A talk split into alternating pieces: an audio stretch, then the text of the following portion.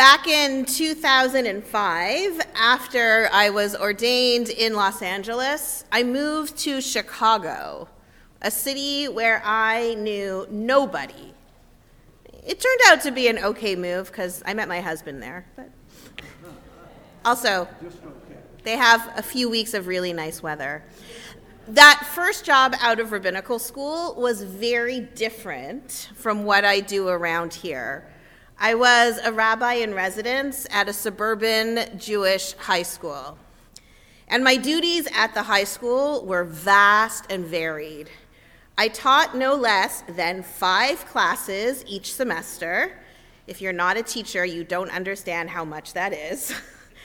I was always designing or redesigning two more curricula. There were tefillah duties and parent education and advising five to 10 students. And I needed to be connected to a club. I needed to be connected as a liaison to an extracurricular club for spoiled suburban Jewish teenagers. Was I the staff liaison for the Vad Tefillah, the ritual committee? Nope. Was I the staff liaison for the Bible competition? Nope. Was I the staff liaison for the holidays committee? No, no, no, no, no. Rabbi Robyn Fryer, who wasn't a Fryer Bodzin yet, was the staff liaison for the Vad Vogue, the fashion committee. You heard right. Vad Vogue, the fashion committee. Why? Well, because clothing and accessories are actually important and they play a role in our lives. Rav Kook writes, the first chief rabbi of pre-state, of pre-state Israel writes, that clothing has a dual purpose.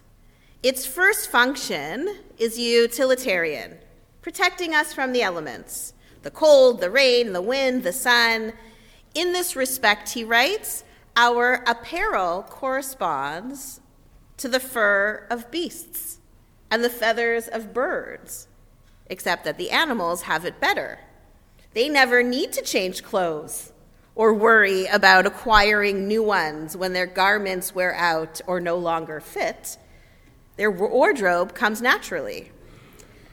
The second function of clothing, he writes, on the other hand, is unique to humans.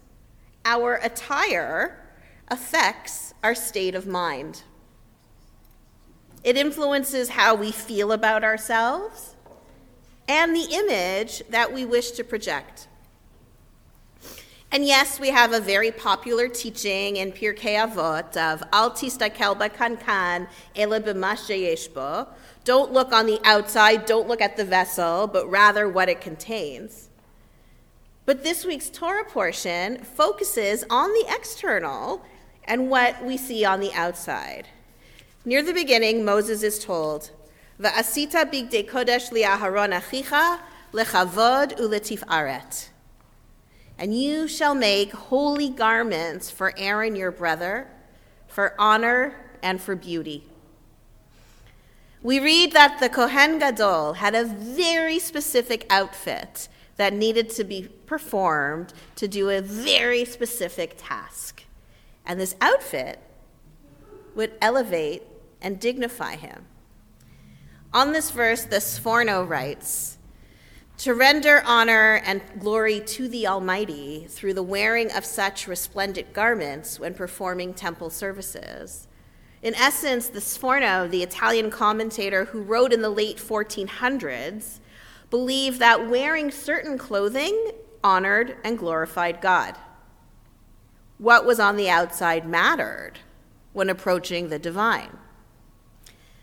A seasonal example of this is seen in the story of Esther. We read at the beginning of chapter 5 Vayihi bayom hashlishi vatilbash Esther malchut b'ta'amod b'chatzar beit hamelech hapnimit. Now it came to pass that on the third day, the third day after Esther had been, been fasting, that Esther put on her royal apparel and she stood in the inner court of the king's house, hopefully to actually get an opportunity to see the king. Now, there was no way that Queen Esther could show up to see the king with a messy bun in her yoga pants and a sweatshirt. She needed to dress the part. And you can draw parallels between Esther and the Kohen Gadol. Special garments help both of them prepare spiritually and to risk their lives to take on the role of an intercessor and to impress onlookers with their stature. Now, if Esther needed to dress in a certain way to see a king of flesh and blood, then all the more so Kal Vachomer, the Kohen Gadol, the high priest, would need to dress a certain way to see God, the King of all kings. When worn with intention, our clothing and our style make statements. On Wednesday of this week, I was in the sanctuary for a while. I was filming part of an educational video on anti Semitism for the Toronto Police Service. The intention is that it will be shown to officers across the GTA and potentially across the province.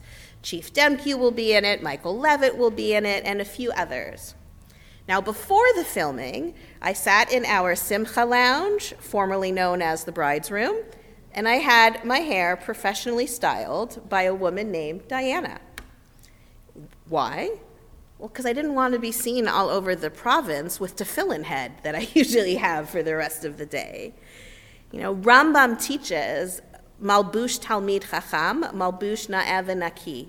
The disciple of the wise should wear becoming and clean clothing.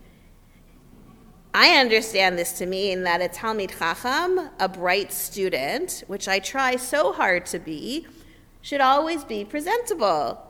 And sometimes we people of a certain age need a little help with that.